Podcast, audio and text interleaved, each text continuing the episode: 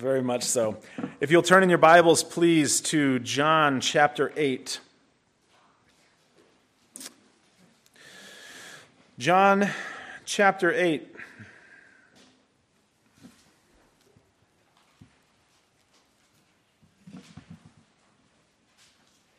It is easy for us, I imagine, that when we hear statements from Jesus that are universal statements that belong to God alone coming out of his mouth, we get a little used to it in the church, I think. And so we miss the punch with which they were first spoken I am the bread of life. It is not something just any man could say. I am the light of the world. I am the good shepherd. I am the good physician. I am the resurrection and the life. I am the way, the truth, and the life. These statements cannot be said by a mere human. When Jesus says such phrases, it tends for Christians to fall on our ears a little flat. And I want to challenge that a little bit this morning by expressing to us just how broad a statement that is. Because from the opening pages of Scripture all the way to the end, the picture of light coming into this world is an expression of what God has intended to do to an otherwise uncharacteristic, formless, void, chaotic dark that has no ability to understand light. It is indeed the very first thing that God said. In the beginning, God created the heavens and the earth. And the earth was formless and void, and darkness was over the face of the deep, and the Spirit of the Lord hovered over the face of the darkness. And God said, What? Yeah, it's, it's an interesting thing in English. We have to use a lot of words for it. In Hebrew, it's, it's, it doesn't flow well in English, but I will say it this way light be.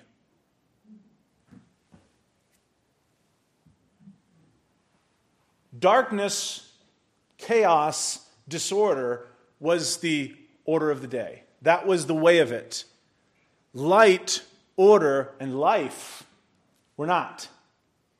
In order for all of this to come to pass, it would have to be God coming into all of this formless and void world and bringing out of it something that only His Word can do. Light was the first. Everything else followed after this. We've got setting the boundaries places for the waters, we've got the boundary places for the land, we've got things going in the air, birds, things like this, creeping things, and the land animals and these things, things that teem in the waters, and all of this. Life came out of what was not life beforehand. God brought out of disorder order and intention, brought out of darkness light and life. These pictures are so deep and are so broad that to the ears of those who are hearing the word, I am the light of the world, their first challenge to him is that's a claim that needs enormous witness. For you to say that you are not a light in the world, but the light of the world, is a claim beyond what any normal human can make. In fact, they even ridicule him for this in later verses, going, Isn't this just Jesus? I mean, we know his dad, we know his mom, we know his brothers. Why would we listen to this guy? He's going to say things like this I am the light of the world. What is, what is it that you bear? So when we read these passages, that doesn't really fall on our ears the same way as it fell on the ears of those who are hearing, because their reaction is extreme. You need enormous witnesses for such claims as that. And Jesus' response is yes, eyewitness of myself, and so does the Father.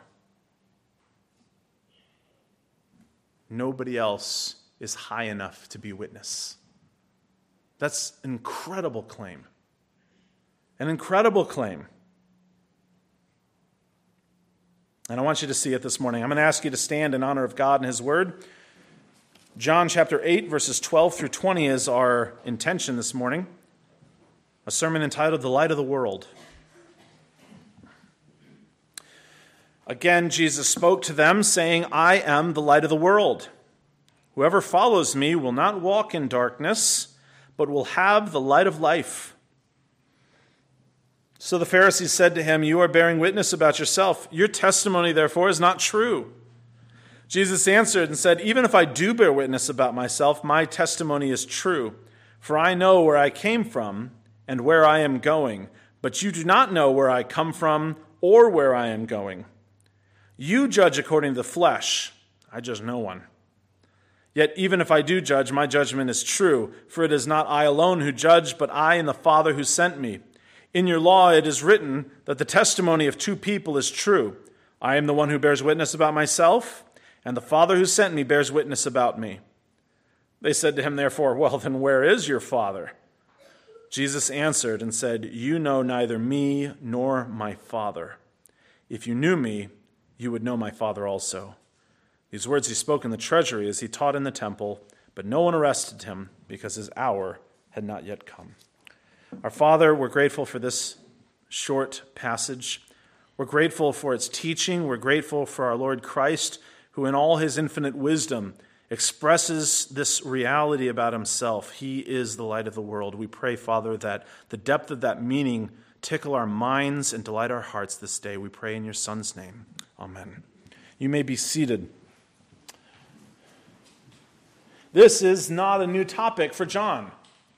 If we are to be considering, as he insists, who it is Jesus of Nazareth actually is, then we need to know from the very beginning what he's claiming.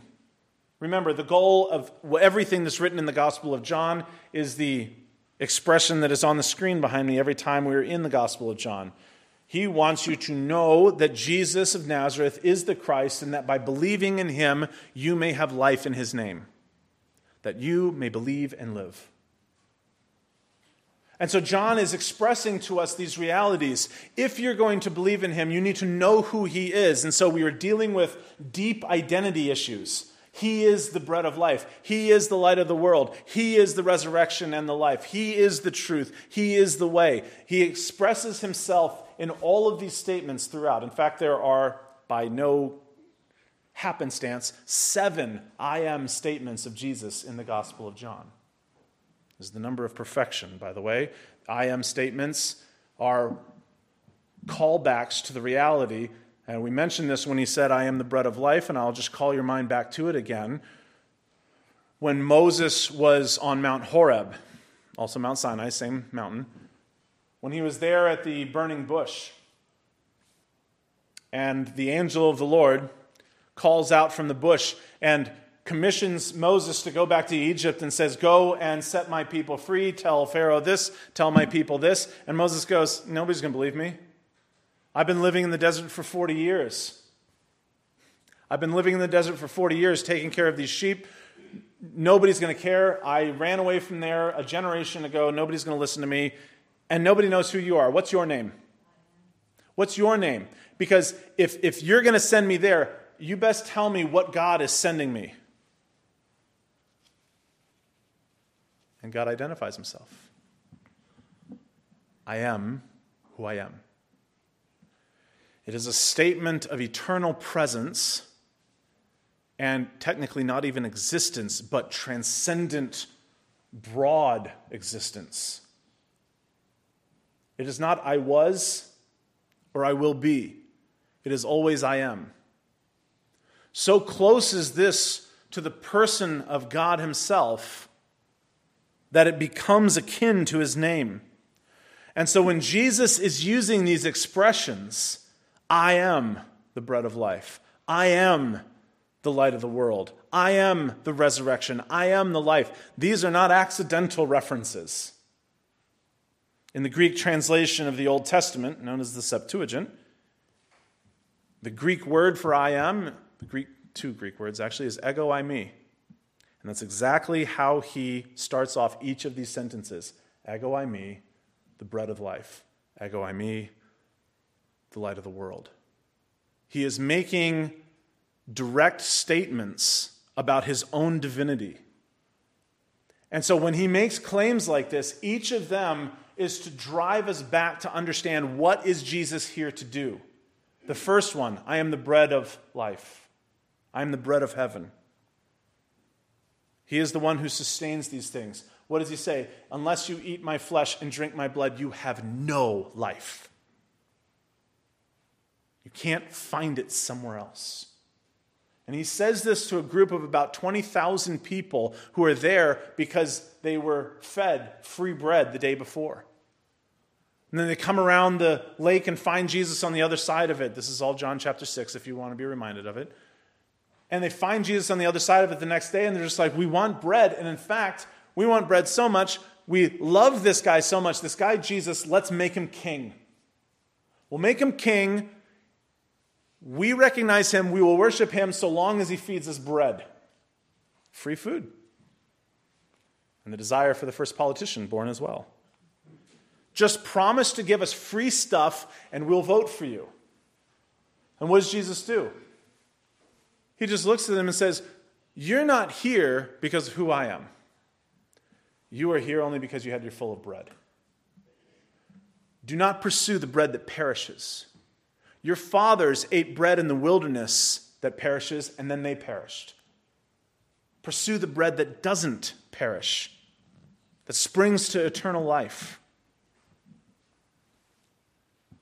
And then he points out, they said, You know what? You want bread from heaven? They said, You know what? Moses. Moses gave us bread from heaven when we were wandering around the desert. Feed us with that. Jesus says, No, I am the bread from heaven. That was just a picture of me.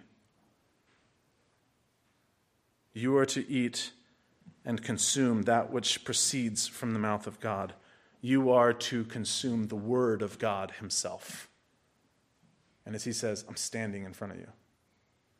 Do not pursue bread that perishes, pursue the bread that doesn't. And here in a similar passage, he, at the end of the Feast of Tabernacles, still standing in the temple right next to the treasury, looks out to all of these, including the Pharisees, the scribes, and everyone else who is gathered there, and just introduces them to a concept that John began his gospel with Jesus is the light of the world. Now, I will remind you, because it was all seven chapters ago, turn to John chapter 1. We've already worked through this. We've already seen it, and John is assuming that we're familiar with it. So I want you to see the opening of the book of John. John chapter 1, again, a call back directly to the creation of the world. In the beginning, it's John chapter 1, verse 1. In the beginning was the Word, the Word was with God, and the Word was God. And yes, the Word here is Jesus. Excuse me, the Word is the Son of God, God the Son.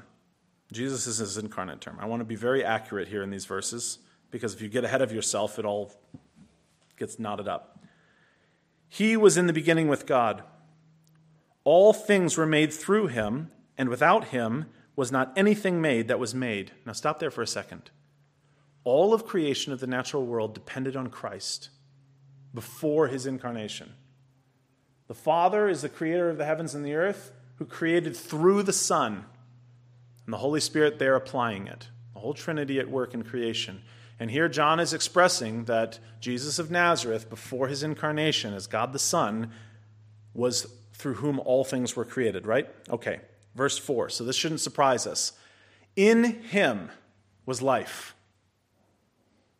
And the life was the light of men. And here's what we're aiming for the light shone in the darkness, and the darkness has not overcome it, has not understood it, has not explained it, has not gathered it.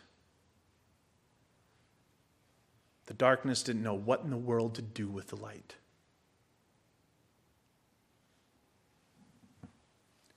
God continued to create the world. Let there be light. And the light piercing through the dark of this world, the darkness was no longer where the light was. Darkness doesn't stick around when light shows up, does it? I mean, when you turn on your lights, that would be a little freaky, wouldn't it? If you turned on the lights and then all of a sudden there's still darkness everywhere, just kind of like a, a corporeal thing in the room. Uh, I don't know if you've seen uh, some of these new inventions. There's a, a new invention here a couple years ago, the, the darkest paint ever made. Uh, I think it's called Vantablack. and it absorbs like 99.99% of all light. It just looks, if you painted a ball with it and then brought it into this room, it would look like just a deleted, clipped out absence of stuff. It looks, it's very unnerving when you look at it. Uh, and someone actually painted an entire room in it and then had a light bulb hung in there because they're just like, I don't know what it looks like when darkness sticks around when light turns on. And so they went in there and they turned on this light bulb, and what happened was the only thing that you could see was the light bulb. You couldn't see any of the walls, you couldn't see anything. And he was like, This is the most unnerving room I've ever been in. Because we're used to light chasing away darkness, and darkness not sticking around to try to understand it. In all of these things, the picture of light and darkness, this back and forth, it goes back to even the first days. God separated the light and the darkness. The light he called day, the darkness he called night, back and forth, back and forth. Neither of the two shall meet. When Jesus applies this to himself, and when John has been applying this to Jesus, it is to say, what happens in the dark stays with the dark. What happens in the light is obvious to all. He's not going to do this in the corner of the world somewhere. He's going to do it in front of all. And he himself, being the light, accomplishes what only the light can. In fact, you see this expression. In him was life, and the life was the light of men. We're connecting this idea with being able to see things with the idea of being able to live.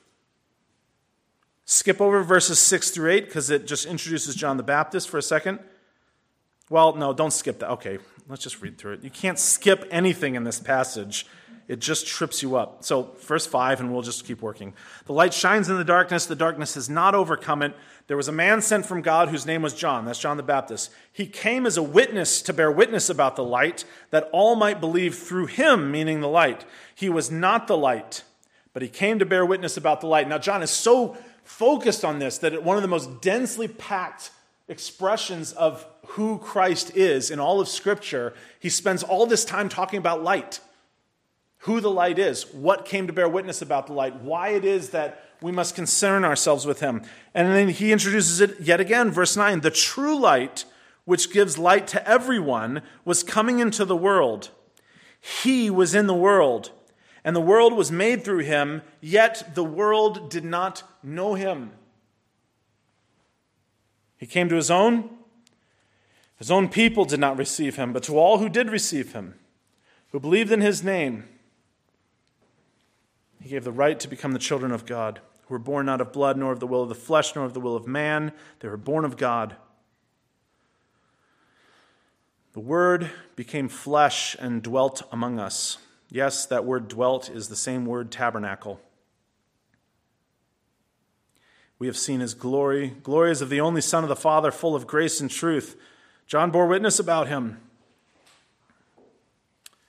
and said, This is him of whom I said, He who comes after me ranks before me because he was before me. For from his fullness we have all received grace upon grace, for the law was given through Moses, grace and truth came through Jesus Christ. No one has ever seen God, the only God, who is at the Father's side, but he has made him known.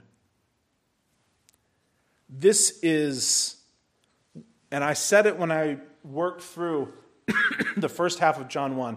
This is one of the hardest passages to just sift through because it touches on every aspect of salvation. But let me just pull a little thread out of all of this and express this reality that what God is saying about Jesus himself, the Word of God himself, the light of the world, is to say that just as light came into the darkness and the darkness has not overcome it, the darkness has not understood it, Jesus came to give light to the world. And the world rejected him. Why? Because the world was darkness. You say, then how is it that the Word of God Himself could actually show us the Father? If we are by nature children of wrath, as Ephesians 2 says, or we are children of darkness, as John says in his epistle, then how is it we could ever see the light himself? When the light of the world shows up, we would scatter like roaches. But what happens in verse 18 here is that while none of us have ever seen God, Jesus came and made him known to those who dwell in dark places. It means as we grope around the dark, trying to find meaning and purpose and value in this world in a fallen state, we will not find God. Darkness does not go out and procure light for itself. Light shines where light shines. And God calls whom he calls. And here, those whom he is calling, he makes the light known to them. And here is what Jesus is saying about himself. It is not that God is going to do this in a myriad of ways anymore. It's not that he's going to do it in all sorts of tricks and things. No, he's going to do it by the singular light of the world. If the world, which is steeped in great darkness and sin, is going to find God, it must do it through Christ. And so, what he is saying is not only am I God himself, not only am I God, but you can't come to the Father unless it's through me. And everyone that the Father gives me, as he says in chapter 6, I will in no wise cast out. I will surely save. And I will lose none of them. We'll learn that when he talks about himself as the Good Shepherd. So when Jesus is speaking to them and he introduces them to this concept, I am the light of the world, he says to them, Whoever follows me will not walk in darkness. Now, if you're familiar with um, some passages from the Psalms that talk about the Word of God itself, it speaks on very similar terms. We even have a song we sang about it, I think it was last Sunday. Thy Word is a lamp to my feet and a light to my path, right? Here it is, we have the revelation of God that speaks to us about the world that God made. Now, there are many who, not trusting in Christ, use the Word of God to try to navigate this world, to try to establish their own righteousness, to try to impress God so that maybe one day God would say, Hey, you did a good job. That legalism will never lead to life, but there is some light to it. There are principles inside the scriptures that can teach us wisdom in this world. Don't borrow money. A servant is slave to the lender. Don't do this, do this instead. There's all sorts of wisdom in it. But the light of that is dim. Especially if you miss Christ in the middle of it. Because at the end of the day, the wisdom of it is not about you and your life. The wisdom about it is of Christ Himself.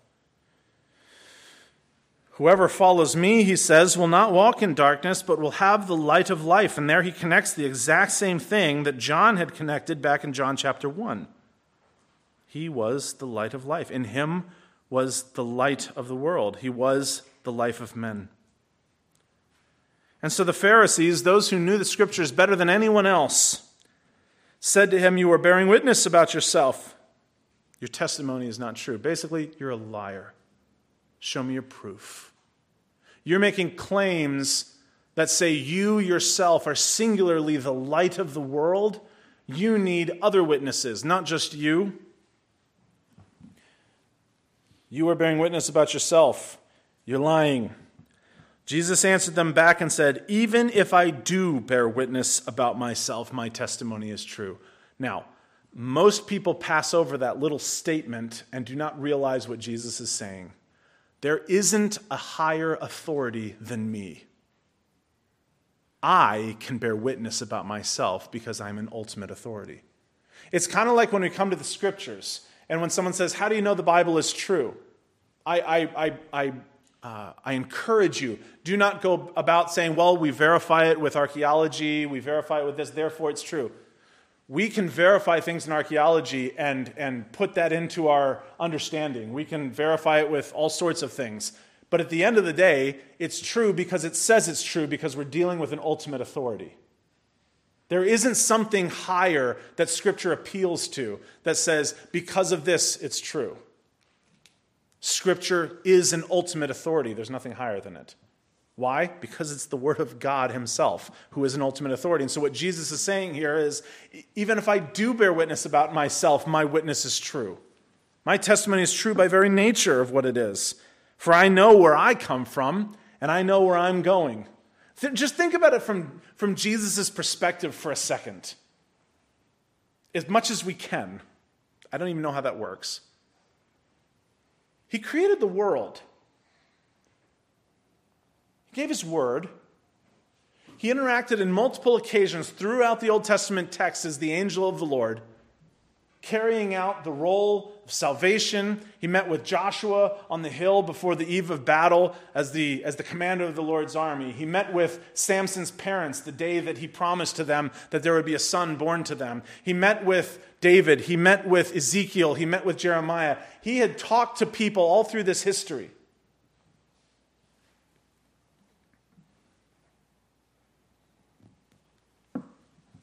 The biblical text says then at one point he found himself born as one of us and grew in wisdom and stature, which means at one point in his eternal divine existence, determined to be born under the law through a young woman and then be as any other baby. And then as he grew up in wisdom and stature, I don't know how it works knew who he was. Again, I don't know how that works. He was a baby like any other baby. Medieval artists tried to explain this by painting babies with full grown man faces, as if he was fully aware of who he was at all points. I don't think the scripture says that. In fact, it says he grew in both wisdom and stature. You're going to ask me how that works? I'm going to tell you I have studied theology for many, many years, and I don't have the first clue. I don't know anyone who does because we're dealing with something entirely unique in the incarnation of Christ. But what we're dealing with is what he says about himself. As he grew up, not only is his submission, love, and zeal for the Word of God so advanced that by a 12 year old, he is confusing and confounding the minds of the elders in the temple. But by the time he's 30, he just speaks and out of his mouth comes the word of God because it's who he is. How that all works is beyond us, but we can express this reality that at this point, he is fully and 100% aware of his pre incarnate existence and his post incarnate existence because the eternality of the Son is to understand beginning from end. And here he's expressing, I can bear witness about myself because I know where I came from and I know where I'm going, and you don't know either. And these Pharisees want him to appeal to their standard of proof. And he says, I have no need of that. That's not how this works. Look what he says. Verse 14 Jesus answered, Even if I do bear witness about myself, my testimony is true, for I know where I come from and where I am going. But you do not know where I come from or where I am going. You just judge according to the flesh. That's a very fancy way of saying to the Pharisees, who knew the Word of God better than anybody else, you don't even have the perspective to ask the right questions. It's very, very insulting.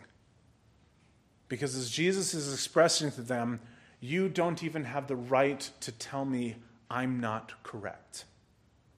You don't even know who you're speaking to. And what he is expressing to them is this very uh, basic reality you can only judge according to the flesh.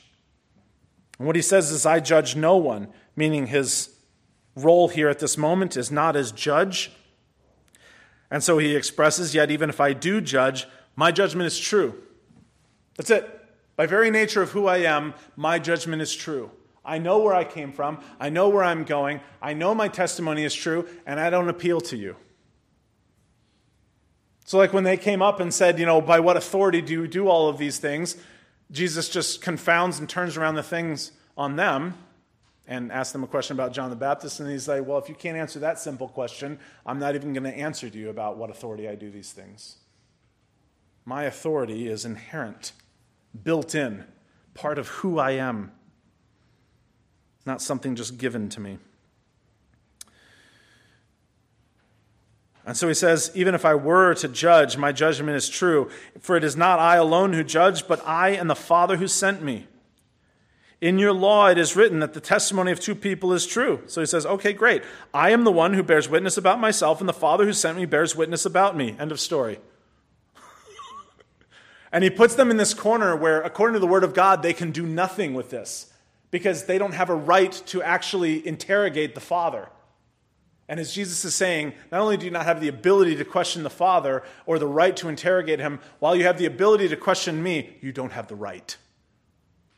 That is enormously humiliating language. And what Jesus is saying is, I really do not care if I don't meet your standard of judgment.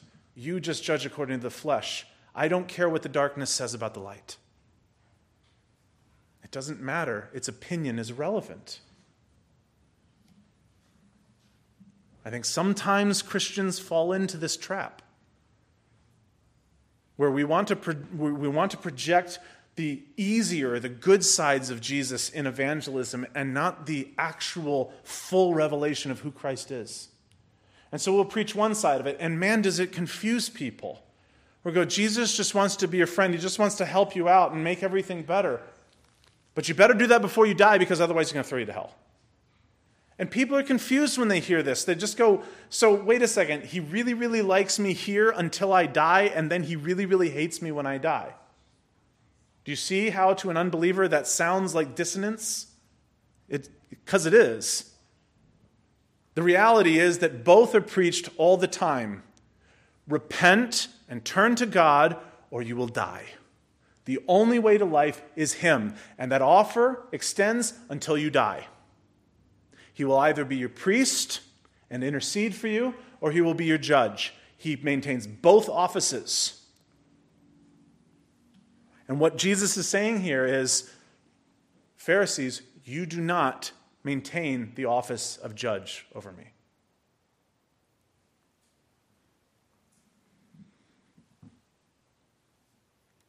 And so the Pharisee says, Fine.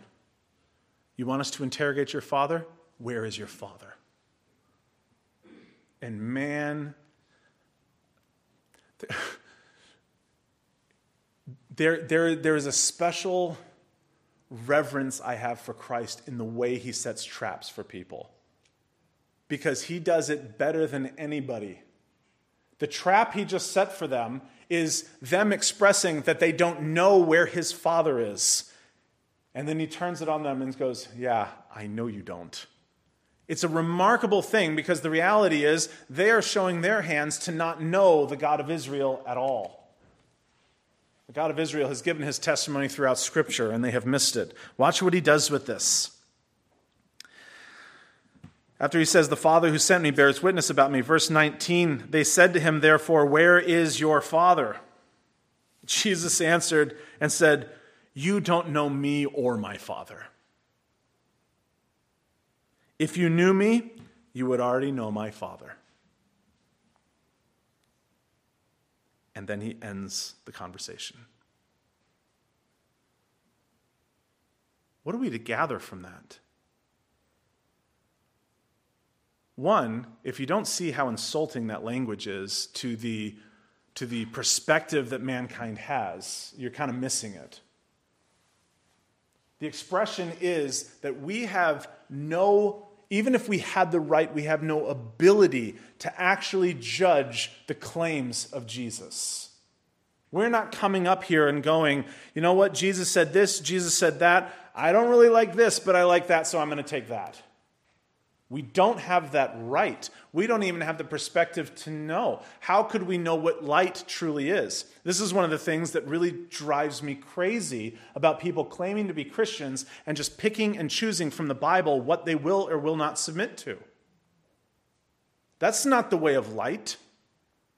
The way of light is when God speaks, I want that to be the desire of my heart.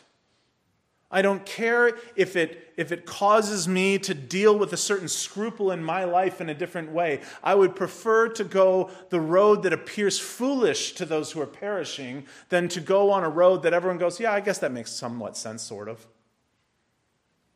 If God says in His Word, which He does, to believe on Christ, and you say, well, in so doing, it means I will have distance from this relationship or that, and it's not worth it. Hear the words of Christ in Luke 18, then don't follow Him. We must understand we cannot pick and choose what things to take from Christ. Some things will cost us greatly in the natural world to follow Christ, some things won't. Sometimes following Christ means suffering comes our way as a gift. I know. Something our culture hates to think of that way. But I will tell you, there are multiple prayers I have prayed the past week thanking God for difficulties in my life. Because I have walked with the Lord long enough to know that He deserves gratitude from me for easy times as well as for hard. And I have prayed for years that God would give me a heart of gratitude in the middle of suffering. And that is some of the hardest stuff to deal with. But I tell you, it sets you free from looking at this stuff as though it is something that accidentally came upon you as a surprise to you and God. God is walking you through it. God will bring you out of it. And even if it ends with you in the grave, my friend, He brings us out of that too. There is nothing that can befall us that can harm his promises. There's nothing that can come across our path that he has not foreseen and is intending to bring us through, no matter how complicated, difficult, frustrating, or grievous. You are not here this morning by accident. You will not lay your head down to your grave at some random day. That day, my friends, is written for you since before the world was and God will walk with you there too.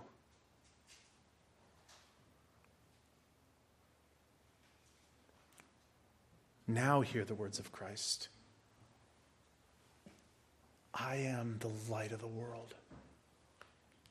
He who walks with me will not walk in darkness any longer.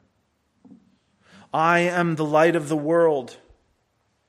If you walk with me, you will have the light of life. Even if you die, you will live. Even if you walk in times of grave difficulty, you will see light. Sometimes this world fools us because the darkness is so pervasive. Sometimes our own sins blind us to the light that is Christ. And we are so overcome even by bad habits or bad tolerated sins in our own lives that we do not appreciate who Christ is and the life he's giving us. My friends, this is why when we come together, we confess our sins. Don't hide what darkness is in your life, expose it to the light, confess it. Repent. Believe on the Lord Jesus Christ and you will live. You want the light of life, you want wisdom? Ask the Lord. You want humility? Pray for it. He will give it, I promise. You say, well, that, that might, that might um, welcome difficult times in, your, in, in my life. Yes, may it ever be. That we may grow in patience and love to him who never abandons his people and that God may purify from us all those hopes that disappoint, those hopes that say our bank accounts will always have more money in it and our stocks will always go up because we're Christians. That's not true. Faithful Christians have starved, faithful Christians have been murdered, faithful Christians have had sicknesses that led them to, from our perspective, untimely deaths. God is with us still. And if you are attempting to serve God on your own without Christ, you will not have the light of life. Instead, you will have your own light, which is a dim little flicker in the midst of a dark universe, and you will not be able to see a thing. And this is what Jesus is speaking to these Pharisees about. These Pharisees are saying, We don't believe you, we don't believe you, we don't believe you. And Jesus says, It doesn't matter what you believe. You don't have the perspective to tell me I'm wrong. You don't have the right to judge this. You can't even see this. You don't even know the Father. And what's the impression here that we are to give? Follow Christ, and you will have not only Him, but all things.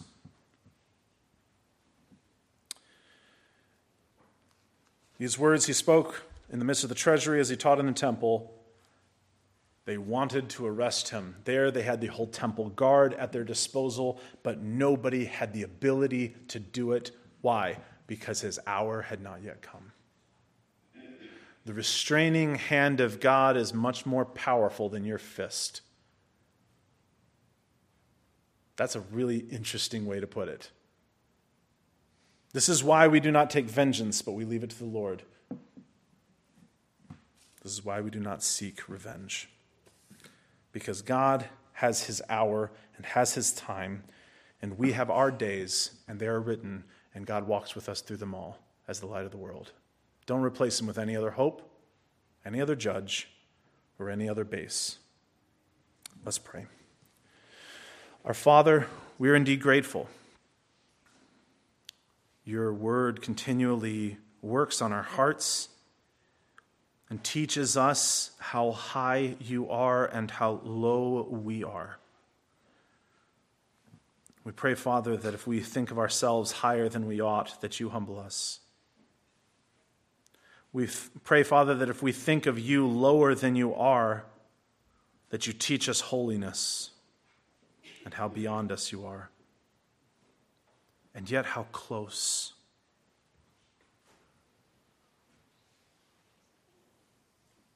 Father, give us wisdom. Give us gratitude in the midst of difficulties. We pray, Father, that the light of the world would light our path, not just this week, but for our life, for our death, even that we may gain perspective to see the world to come. May all these things be done for your glory and for your name's sake. We pray in his name.